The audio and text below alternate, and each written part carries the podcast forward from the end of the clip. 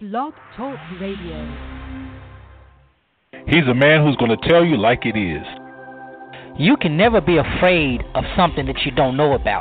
Now, that's ignorance. And for us, ignorance is not bliss. He's a man who's not afraid to talk about the real issues and not skate around it. Don't you think it's about time that you got tired of where you are? I mean, you have got to be ready for God to do something for you and let Him move. He's a man who loves his God, his country, and his people. I'm going to be honest with you. I'm not too fond of the political state of the world, and uh, particularly the, the U.S. as it is right now. But if you want change, you have to make it happen. You can't keep settling for less than what you ought to have. He's a man who's sowing seeds of life, love, and liberation to anybody who's willing to hear. There comes a point in time where everybody just needs to shut their mouth up and listen to God. And God is the one who will lead us, and God is in all truth. He'll tell us everything we need. That covers every area, every facet, from politics to church to you name it. God's got it covered. He's a man that seeks the heart of God for the people of God.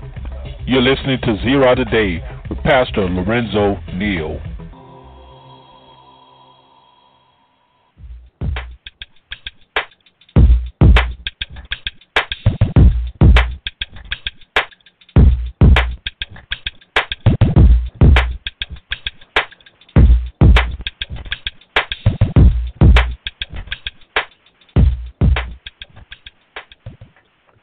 Good morning, and welcome to Zera Today. I'm your humble host, Pastor Lorenzo Neal, hailing from Cajun Land, USA, here to present you with seeds of wisdom, insight, empowerment, and liberation. We are a show that is in, engaging and promoting knowledge, that's empowering, and uh, we are always are here to invite you, our listeners, to knowing and impacting the world around you. And as always, there's ways you can join us on this eliminating journey. Uh, the primary way, if you want to get your voice, thoughts, commentary, dialogue on the air live, you can call 347 237 5230. That is the number to call to get uh, your commentary live on the air. Also, the chat room is open, so you can go to Blog Talk Radio slash Zera Today and get in on the chat room and share your thoughts there. Uh, I want to invite you to go to our Facebook page, the Zera Network on Facebook. Pastor Neal's Pastor Lorenzo Neal's Zera Network on Facebook. Join that page, like it. Uh, you'll find uh, updates. You find archived shows, links uh, from as long as we've been on that page. Also, uh, you can follow us on Twitter. Uh, the show handle is at Zera Radio, and my personal handle is at Prophesy.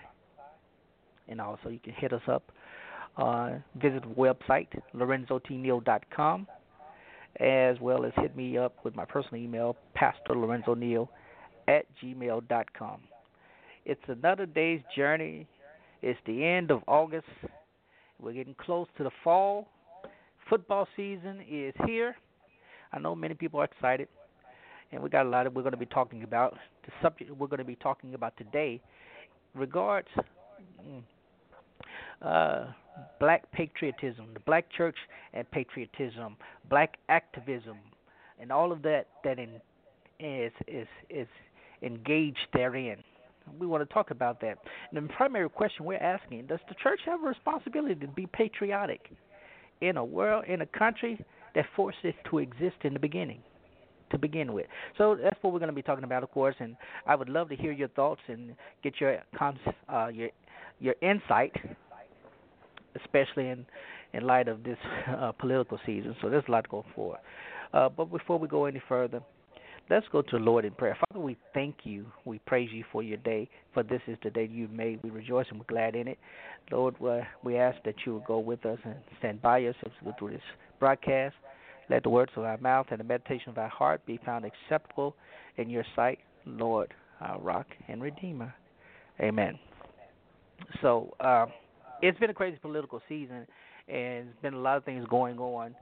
And I want to again uh, encourage those of you who have not uh, to not only pray for the people in Indiana and in South Louisiana and South Mississippi, where Indiana they had the tornadoes that ripped through um, in I believe South Carolina, I mean South California, Southern California, they have the fires that have been going on, and of course in South Louisiana and South Mississippi, uh, horrible flooding that have displaced thousands.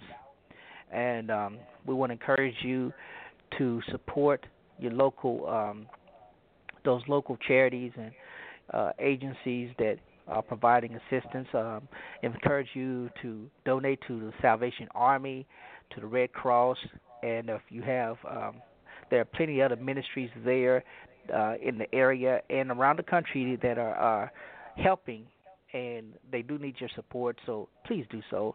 Uh, be generous in your giving and your donations. Uh, dry goods, uh, clothing, um, um, sanitary goods, bathing goods, things like that. That's what they're in most need of. So um, we've we've been supporting for the last week and a half, and we want to encourage you to do so um, to help our neighbors all around this country that are in need, particularly though in uh, the areas that I mentioned where there is still displacement and distress.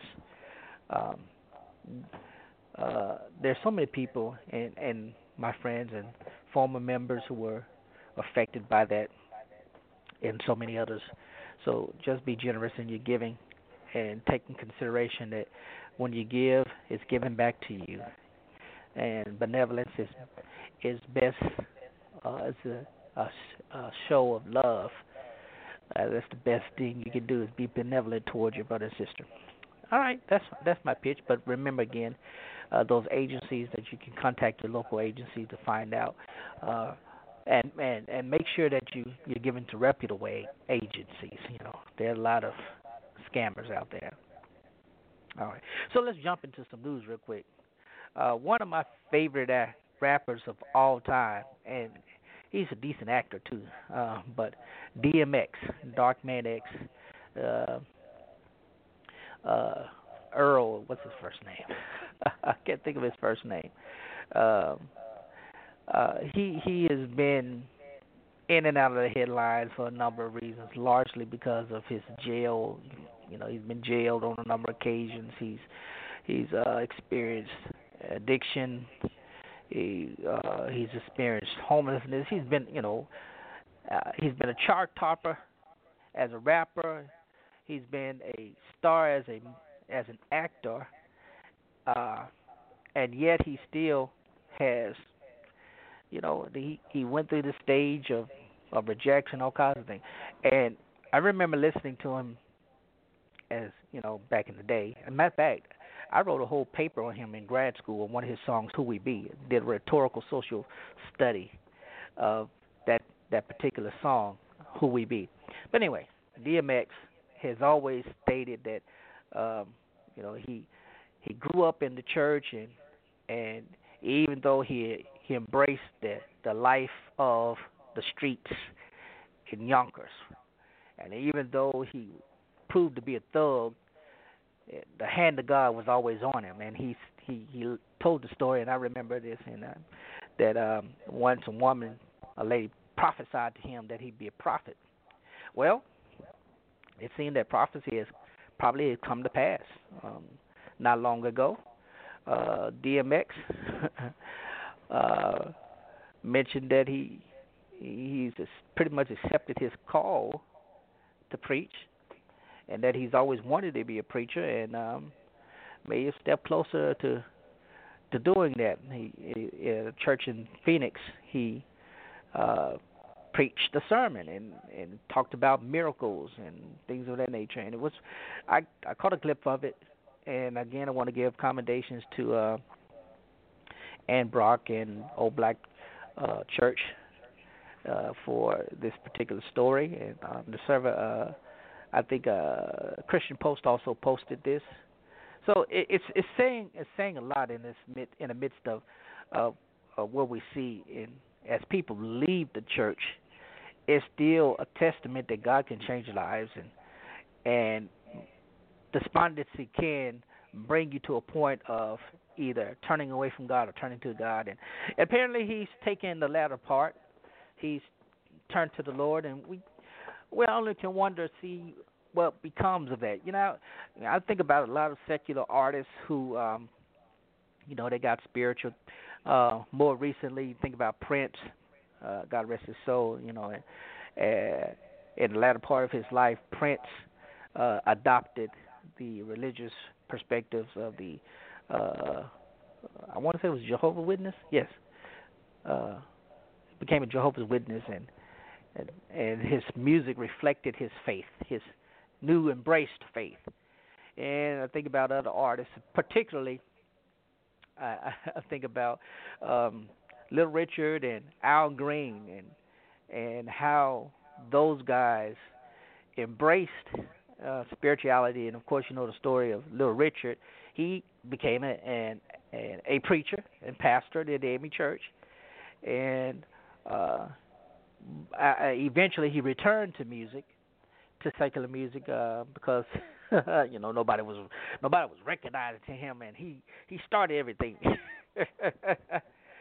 but the, the reality was, you know, he felt he felt a, a need to uh, to follow what he believed was his calling. And I'm not sure if he's still in ministry or not. And we're thinking about, you know, uh, the Reverend Al Green. I've had the privilege of going, uh, uh, visiting uh, Reverend Al Green's church in in in the Memphis area, and I tell you, it was wonderful. The dude can preach.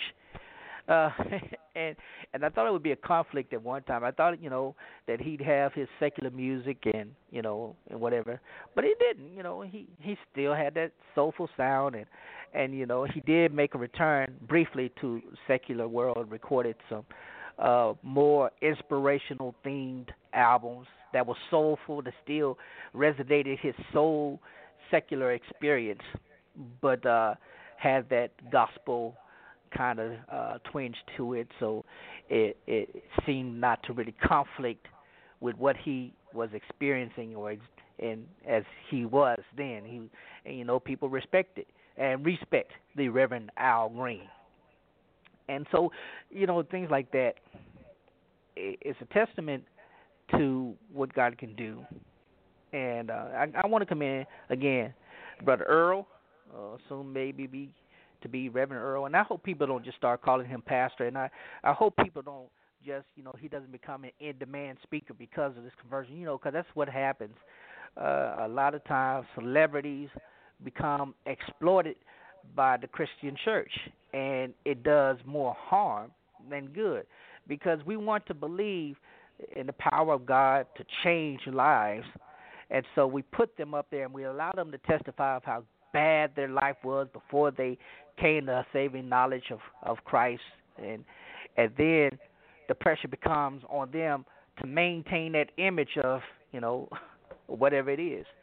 So I, I hope and pray that that doesn't happen to him, as it does to so many. And you know, watching our gospel music awards. Oh well, I don't watch, but seeing the in, inter um, uh, interjunction of secular artists on gospel shows, uh, gospel music, or uh, gospel artists on secular artist music, just like uh, this latest album with uh, Frank Ocean, who's a rapper, secular rapper, and he's been out the game for about four years, but he's back. He has an album that's out, and uh, features Kim Burrell, who uh, you know, uh, uh, a famed gospel artist and pastor. So it's, you know, there's very in the black community, there's a very, very thin line between it. But I, again, I just hope that it doesn't lead to exploitation of of any kind.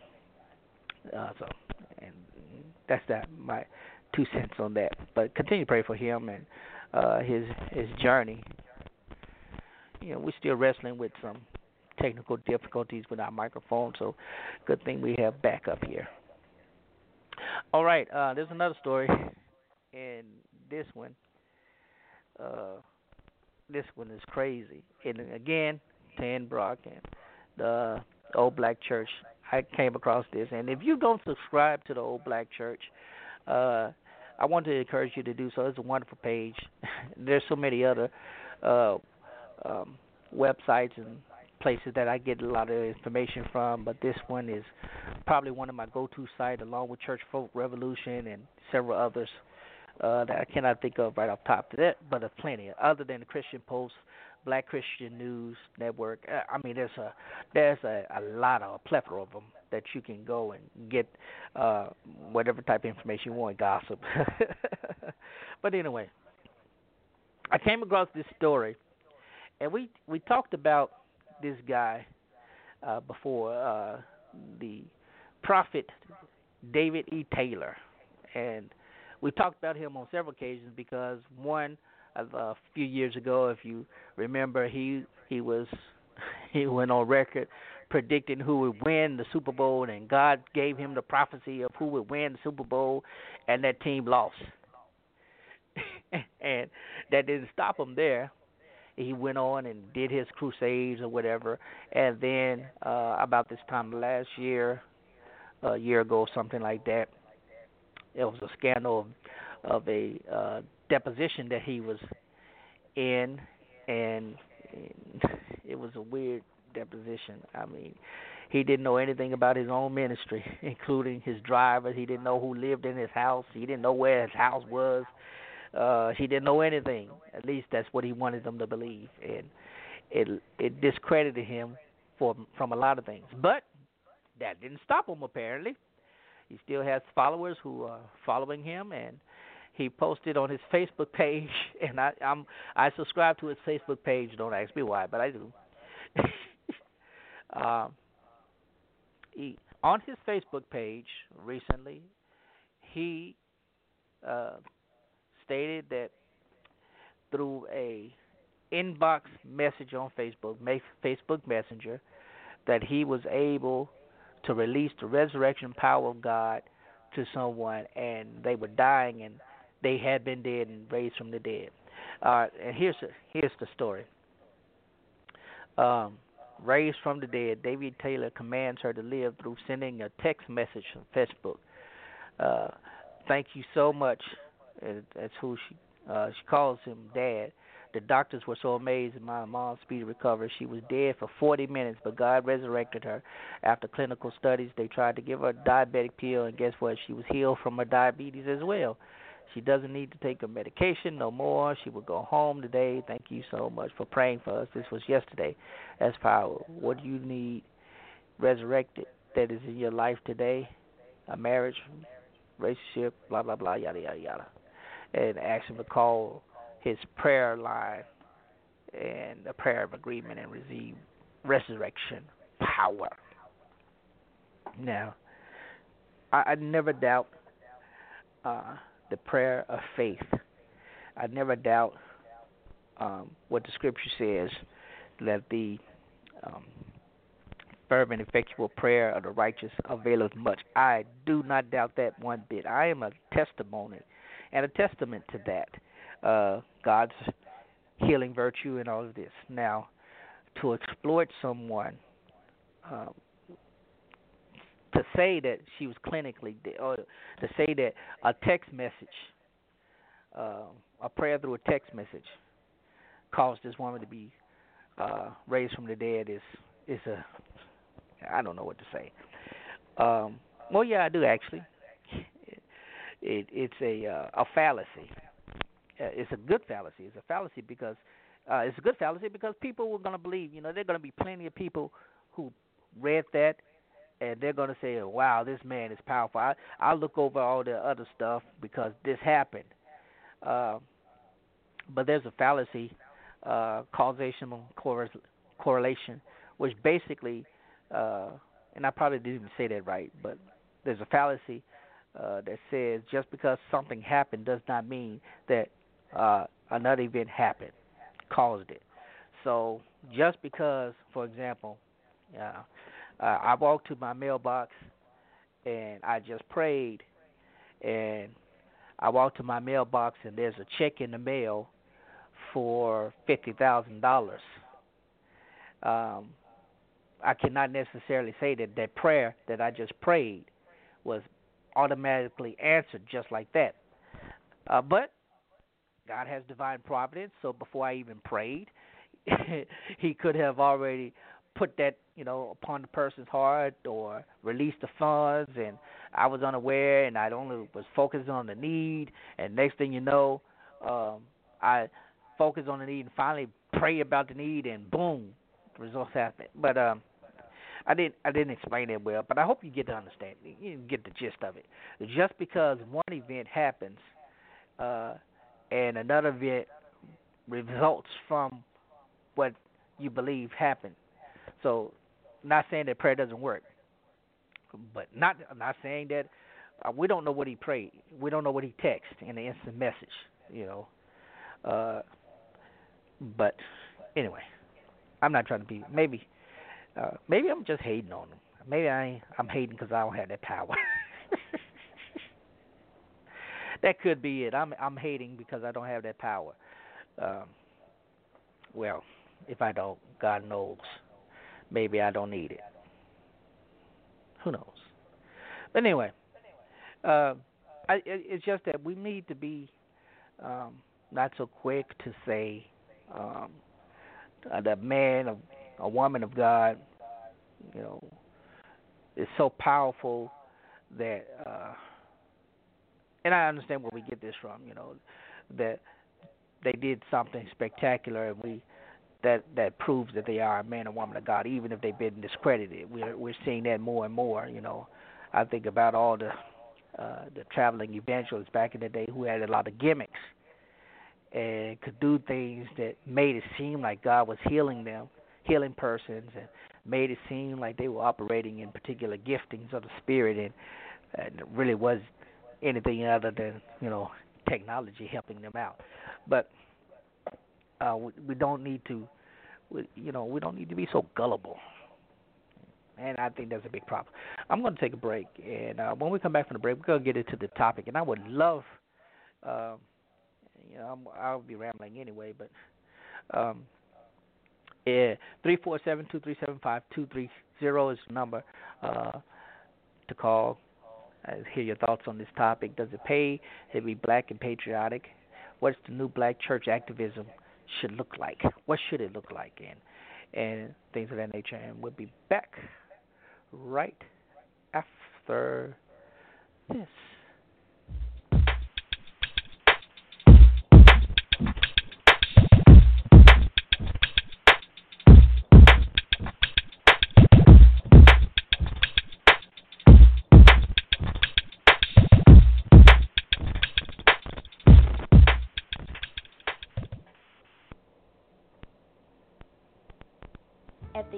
University of Arkansas at Pine Bluff, I'm part of a place where I'm always challenged to do more. I am a part of a place where I can be involved. I'm a part of a place where everything is possible. I'm part of a place where champions are made. At the University of Arkansas at Pine Bluff, you can get an affordable education with competitive degree offerings, diverse student population, and stellar faculty. Become part of a place where you can get everything you need to succeed. Become a part of the pride at the University of Arkansas at Pine Bluff. With the Name Your Price tool, you tell us what you want to pay, and we give you a range of coverages to choose from. Who is she? That's Flowbot. She's this new robot we're trying out, mostly for like small stuff. Wow. Look at her go. She's pretty good. Pretty good. Hey, Flowbot. Great job. Oops. Uh oh, Flowbot is broken. The Name Your Price tool, only from Progressive. Call or click today. How much money do you need to make each month? That's the first question we'll ask when you decide to start your own home business through IncomeAtHome.com. As a success coach, I'm here to guide people like Karen who need to earn serious money from home. We were living payday to payday, and with four teenagers at home, we were worried. By the third month, I was banking more than $2,600. After only 18 months, I was consistently earning more than $7,000 a month. Now, it's a six figure income, and I'm paying cash for college for four kids. We found our way out of rat race. Listen, this isn't selling soap or energy water to your friends. This is a real business bringing potential customers to your computer so you can earn money 24 7. IncomeAtHome.com is affiliated with a multi billion dollar company and carries a triple A rating. So, how much money do you need to earn each month from home? Visit IncomeAtHome.com right now for your chance to win $1,000.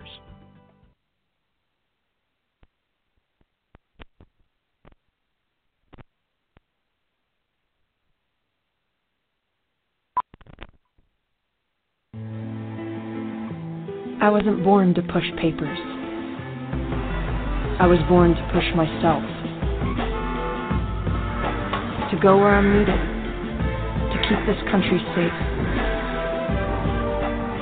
I was born with the backbone and brain power to take on any mission. This is my office. I was born ready. GoCoastGuard.com.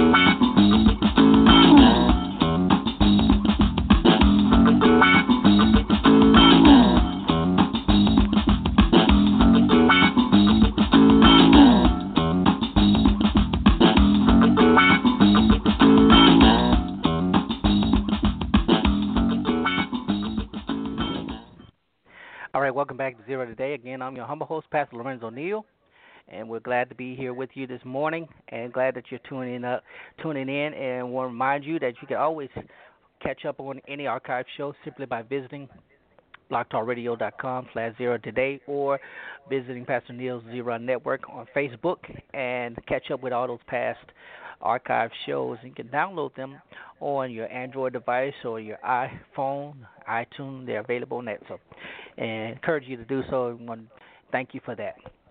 All right, so let's get into this the topic that we're going to be talking about this morning. Uh, does it pay to be black and patriotic? Uh, um, and the new black church activism.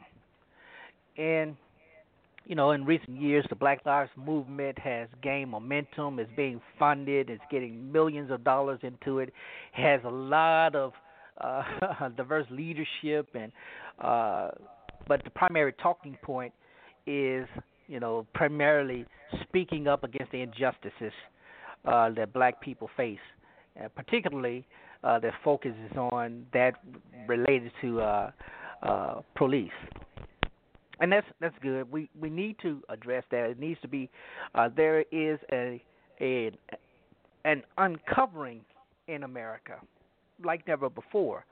It's an uncovering that we're seeing that has been seen is is nothing new. You know, it's nothing. It's absolutely nothing new. This has been going on since the founding of this country. Uh, but what makes this this uh, particular uh, existence of it's the fact that you know it's readily revealed. We have the technology now where everything's being captured. So what was once done secretly and then shoved behind court law and all that stuff is now being openly. You know, it's being done openly, and we're seeing such a such a uh, crazy presidential race. Both persons who uh, by the major parties, they're just the Democrat, Republican. Both par- both, both persons, people uh, are finding it hard to believe that both persons have come this far and received their party's nomination. When you look on the Democratic side, you you have Hillary Clinton, who, uh, by experience, uh, will probably be considered the well the most qualified person. You know, she's been uh, she's been basically in government uh, the better part of her life. You know, working for Barry Goldwater, later married to Bill Clinton, and serving as First Lady of the state of Arkansas, and then First Lady, at you know, of the country, and then a U.S. Senator, and then Secretary of State, and now uh, the Democratic Party candidate for president. That's you know when you look at the span of about 40 years or so, if not more, are, there is a lot that she can she can bring to the table. But when you look at her character, when you look at uh, the morality surrounding her and Bill Clinton, you you have to really say, you know, is this person worth being president? You know, the cloud surrounding Clinton before he was, you know, as he was governor of Arkansas, and then even as he was president of the United States. That, you know, all the things that uh that that shadowed them, on, you know, that that hasn't gone away. and Clinton's bill is still highly admired, uh, particularly among uh, the blacks. You know, we still high, and even though we have uh, uh, President Obama, uh, up until him, up until him, you know, there was no other politician as revered in the black community uh, as Bill Clinton. You know, yeah. Well, I take that back. You know, if you were, if you grew up in house like I did, you know, you had, you had that picture. You had uh, John F. Kennedy, MLK, and uh, Robert F. Kennedy. Those Kennedy, or you know, you or you had the Kennedy brothers and MLK in the middle. they they were the reverend one. And, uh, well, anyway, maybe y'all didn't. I did. But we're seeing a shift, and we're seeing an uncovering, an apocalypta, if you can, uh, a revelation. You know, we're seeing this happen, and it's it's creating an environment for a, a very pivotal environment for the black church. And I, I presented the question: Does the black church is the black church obligated to provide any type of patriotism, political, uh, political uh, solidarity or support for a country or in a country, one that did not want them to be engaged in this system, and two, uh, forced to be uh, force the black church in particular to exist as it exists today. Uh, now think about this. In, in recent news, and, and, and, when I think about, uh, let, me, let me digress. Let me digress. I, I talked about Hillary Clinton. I did not talk about Donald Trump. Let me talk about Donald Trump. Now, as a conservative, I, I don't hide the fact that I I ascribe to conservative values, principles uh, that uh, are were reflected at one time, strongly reflected in the Republican Party. That that is not the case anymore. I don't know what's going on at the national level and even sometimes at the state and local level. I, I wonder why the Republican Party is shifting away from its core principles uh, and, and is trying to strategically uh, attract minority va- voters who, if they express what they really articulated, if they articulated what they really believe, the principles they really stand on, they wouldn't have a problem attracting those voters uh, because those voters share more likely those those uh, values, you know, fiscal uh, uh, responsibility, limited government, you know, much freedom. They're pro-family, and that's questionable for a lot of these conservatives now. but all those things, um, and here they put forth Donald Trump of all persons to be their moral and political leader in this uh, in this election cycle, and it blows my mind because think about it now. In 2012, they rejected uh, Mitt Romney and they questioned the evangelical Christian. Uh, largely, the white evangelicals were like, "We can't vote for him because he's a Mormon." Forget the fact that he's faithful to his wife. Forget the fact that he upheld solid uh, conservative views. He's liberal on some things and conservative on things, and you know he was a good moderate. You know, he appealed to him. I mean, he's wealthy too, so that didn't help. But they rejected him. You know, they didn't they didn't really support him. And think about it. In 2000, they supported Bush. They ran. They came out in droves for Bush eh, because he gave them that image. You know, he's a married man with children who had been converted authentically converted and wasn't ashamed to share his faith, right? And so, overwhelmingly in 2000 and 2004, this particular voting bloc went for uh, for George Bush. And in the African American community, during that particular cycle, that particular election cycle, uh, a lot of blacks went with George Bush.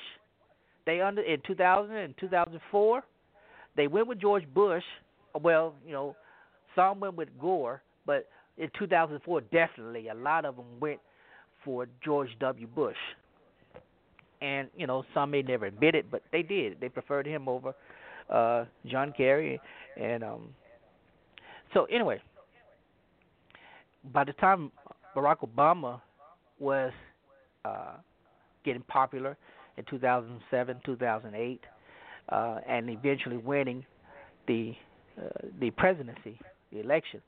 They did so because a lot of the black church, black members, black people voted because you know they believed in the message of hope, change. You know, uh, yes we can, and with the expectation, along with some white voters, with the expectation that he would bring this type, bring the, will reflect the unity that the country seemed to have experienced, and it has come, you know, reflecting over the the uh the generations that finally and, and you know and I re- I remember talking with my grandparents and talking with other older uh persons uh who remember what it's like when they weren't able to vote, who remember what it was like when you know they they rallied in March and to see this great thing happen. Uh, and so they you know they they had that hope. They had that was not a cynical hope. It was an authentic hope. And for some people, you know, they now they're seeing the disappointment of that hope. But nonetheless, we see Donald Trump. We see Donald Trump and the rhetoric that he has presented, bringing out the worst in good white Christian folk. And we're seeing black pastors uh, supporting him for whatever reason they are. They're doing it, and um, you know, I need a, or will. I don't want to get ahead of myself. So we're seeing this this junction, this intersection, and this very pivotal moment for the black church. And now, what's happening is the the black church is being tugged. And, and again, I, I use the black church in the general sense, and I'm not. I know a lot of people are saying, "Well, there's no such thing as a black church or a white church or a Latino church. There's just one church with one body in Christ," and that is true. But culturally, yeah, we don't worship the same. Culturally, we don't ascribe to some of the same practices, and and uh, and so that's what differentiates when I'm when I'm talking about the black church. I'm I'm speaking culturally. I'm not talking just politically, uh, culturally, and and we're seeing even within the black church a, cultural shift as more persons. Uh, uh, share or begin to espouse more liberal views particularly just in the social area. You know, um, in the social area, we're seeing a a, a move, a more progressive movement in the black church, where we're we're trying to uh, wrestle with the very very difficult uh, taboos in our community. One being homosexuality, uh, transgender, and all that stuff, um, and all that is that is associated with that. Uh, the other one is really speaking and feeling liberated to speak against uh, injustice, systemic injustice. Now, what makes this what makes this new political uh, activist front different from the one two generations ago during the civil rights movement is while the church was set was the thrust for that movement. Uh, politicians realized that the church is still a thrust, but not a great thrust. It's not as we're not as influential, and they realized that. Donald Trump realizes he has a long way to go to really, really uh, reach out to the blacks. Now, and and while he's going to be speaking next week, I believe it's the third at at Bishop Wayne T. Johnson's church in Detroit. Uh, if you're not familiar with that, uh, Wayne T. Johnson is the founder of the Impact Christian uh, Television Network, and um, he's a very influential, uh, I guess, bishop in uh, Pentecostal charismatic movement, the Black Pentecostal charismatic movement, and he. Uh, some in I think he's in the Detroit area. Yeah, he's in the Detroit area. Uh, so he's if if you follow last year and earlier this year, Donald Trump met with pastors, black pastors, and uh, the majority of them were affiliated uh, were non-affiliated. By that, they were either independent, charismatic churches. Uh, they were not affiliated with the nine uh, or uh, yeah, the top nine black denominations, which is the African Methodist Episcopal Church, the African Methodist Episcopal Zion Church, the Christian Methodist Episcopal Church, uh, the National Baptist Church USA, uh, National Baptist Progress. Um, what else? I'm missing something. uh, National Baptist of America, the Progressive Baptist Church, uh, the Full Gospel Baptist, the Church of God in Christ, and the Pentecostal Assemblies of the World. I believe those are, eh, you know, not. I'm not putting them in in ranking, but I was trying to uh, go off the top of my head. But if you pay attention, he did not approach those groups. For example, uh, the groups that he is, uh, uh, uh or the blacks who approached him, they're, well, you do the research, for, particularly for those.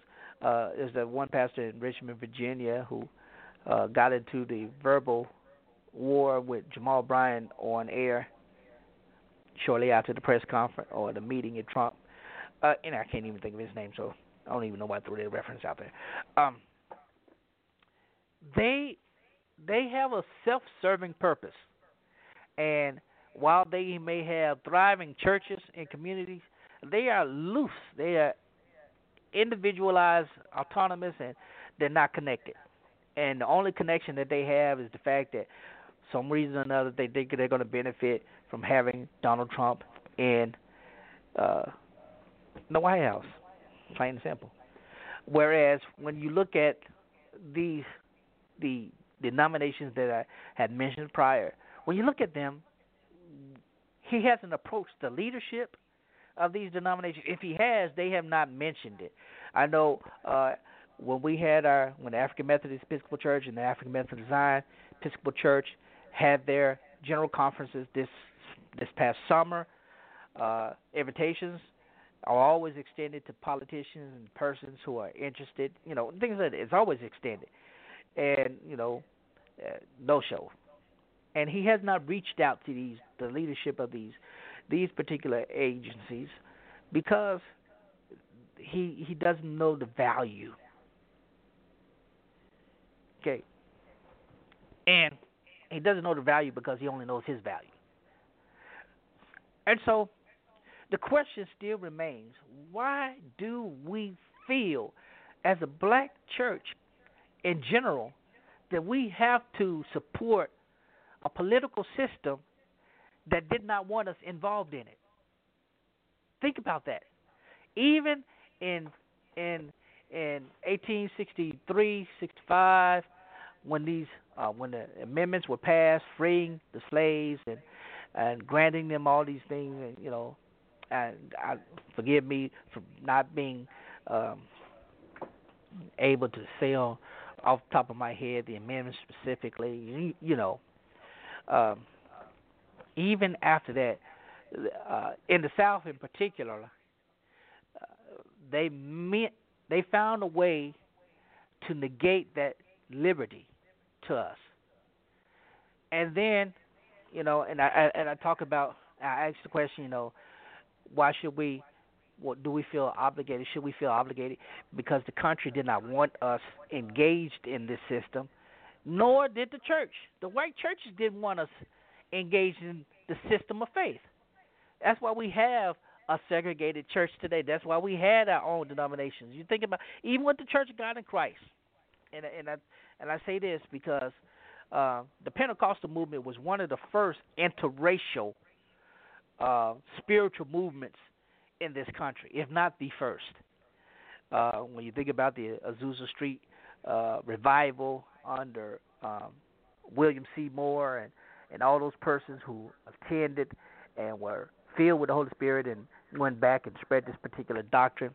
And you think about uh, C.H. Mason, who in you know he had already formed the Church of God in Christ as an independent Baptist uh, organization, and how after not only preaching sanctification but also began to preach uh, the doctrine of speaking in tongues, and how he was alienated from the Baptist Association, but connected with those who were like-minded uh, white and black, started to, you know, and you know, the Church of God in Christ became an official movement, but racism affected that, and lead it led to uh, the founding of the Assemblies of God. So even in that in that particular from that particular perspective, we were not wanted. And yet now they know they must pander to us. They must pander to us. And I I I honestly I I hate when they do it. I I really do hate when they do it simply because of the fact it it, it gives us the it, it gives us the idea that we're only good when you need us. You need us in church for your music. You wanted to have that soulful feeling, so you need you need us. You need us in your political movement because you don't want to feel as you're being discriminated and all of that.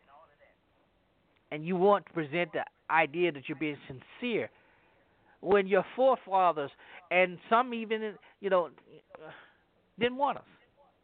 So why do we feel obligated to even give our support to political systems that don't want us in there, both on the political side, uh, on the Democrat side and on the Republican side? Now, on the Democrat side, we may have more faces, we may have more people of color, Black Americans elected as Democrats, but we don't have power. Think about it at the, at the national level. You have the Congressional Black Caucus, and they are effectively ineffective. They don't have the the, the voting the voting bloc to to insist on change. They basically, you know, they're they're insurgents of the Democratic Party and it does no good for us to have them representing us when they're just going to present to them present to us what good old white master told them a political agenda that is not in the best interest of their own people. And i said it and i mean it. And the republican party eh, even though it's the party of lincoln and even though it's the party that freed the slaves even though it's the party that promoted the civil rights and and, and all of that even though that has shifted, and now we got these good right white racist bigots who don't want to be. They don't want to admit that they're bigots. They don't want to say that they're bigots. They they want to, you know. But it's coming out now with Mr. Trump. It's coming out, and they're still trying to say, "Well, no, we we have your best interest. We know what's good for you. We can do this." Blah blah blah. Yada yada yada. We got to stop falling for the okey doke. Now, the black church owe a commitment to this country that forced it to exist in the first place.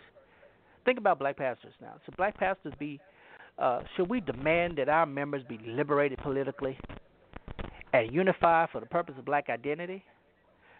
Should we be about nation building instead of church building? Where's our political influence? And I know there are pockets where uh, in this in this country where pastors have a wonderful sway of political influence, and I know I can speak plenty in, in the African Methodist Episcopal Church. I can speak plenty. You know, you think about the names. You think about uh, Benjamin Hooks, Leon Sullivan, think, uh, Fred Shuttlesworth, and so many, many more that you could think about who who used what they had as pastors to empower and liberate their people to vote. And now we we we we, we only have small pockets of that. We cannot seem to be or, or demand that our people be liberated politically. We don't have to vote R or D. We don't have to. And when we demand as pastors when we are ourselves accountable for our moral vocation and our obligation to empowering and liberating and preaching a liberating gospel, then we will see the effects of that. And I think about Howard Thurman's book, uh, Jesus and the Disinherited. If you haven't read that book, you need to go read that. That's that's a masterpiece. And the first in the first chapter, uh, Dr. Thurman breaks down the mythology of the image of Jesus. You know, defining Jesus, and what he said is amazing. is powerful. He talks about him going over to uh, as a student to India, and he's speaking with uh, the instructor who is Hindu, and the instructor uh, sits with him privately and says to him, he he goes down the line. He says, "I don't understand. How could you uh, serve this Jesus who is a representation of oppression to you?" And he goes back to how you know brought over in slave ships, how colonialism influenced uh, uh, slave uh, behavior and reinforced the oppression and how slave masters used Christianity, the very words of Paul the God, Paul the apostle, to keep people enslaved, and how that mentality has flooded through the area. And he being a Hindu, he couldn't understand how this man, this black man, was a person of faith in Christ. In Christ. And it, Howard Thurman said this caused him to think and to really reflect on who the person of Jesus was and how Jesus identified as an oppressive person under Roman control, and politically, uh, you know, disadvantaged, oppressed, all that stuff, and how Jesus identifies with those who are in like person, in like existence. And today, in that same state, we're more prosperous than we've ever been, but we're still in a state of systemic civil and political oppression. And that is being maintained, unfortunately, by the church. For some reason, I don't know why we're not why we're afraid to shake up the system. We collectively, even if we vary by by by thoughts, even if we ideologically we vary, if we could still empower and be liberated can you imagine the change that we would force this country to have? White people are scared. I read an article uh, just the other day about um, uh, the the death of the white Christian church or white Christian America or something like that. I can't recall. Um, and the gist of the article is that uh, white Christians feel that uh, they're they're losing their identity in a more blended America. You know, in a multicultural America, uh, they feel, particularly white men, and and this is being expressed when you see white men respond angrily to uh, uh, incidents like uh, Kaepernick. I don't even know if I said this wrong. You know, the quarterback and his refusal to stand during the uh, Star Spangled Banner. And although we only seen one stanza, there are three stanzas, and one the uh, one of the stanzas is a clear, clear uh, homage to slavery. You know, and I wouldn't stand for that myself. Matter of fact, you know, I I don't put my hand on my on my heart when I sing. I stand at attention, and and uh, maybe that's because I was in marching band, and you know we were always sang at attention. But the habit is I I don't do that. I don't even sing it. Uh, I don't. I'll play it, but I didn't have a choice when I was in college and high school. You know, we played it before games and whatever. Uh, but I I don't sing it, and I don't play it. And I know people don't. It may not matter to to anybody else. You know, I'm not unpatriotic because I don't do it. You know, I I just understand. I had a great history uh, civics teacher, Mr. White. I mean, way back then, explained to us about this song, and when when he explained to it, I'm like, wow, you know, it was liberating for me. But anyway, uh, that that sense of that sense of identity loss is causing what we're seeing in the political atmosphere today, which gives the black church a tremendous opportunity to affect change. Because we, right now, we can be liberated from from all political ideologies and uh, anything that is oppressive, because we know it's being uncovered. We're, we're seeing the intent. You know, Uh, you, you know the scripture from out of the heart the mouth speaks, and so we're seeing people speak outrage over silliness on something, and, and it's amazing to me. You know how how delineated politics is becoming. You're either uh, with this or you're not with this. You're either for us or you're against us. You cannot be in the middle. You got to be on this side or not. You know, and I'm like, man, it don't don't work like that.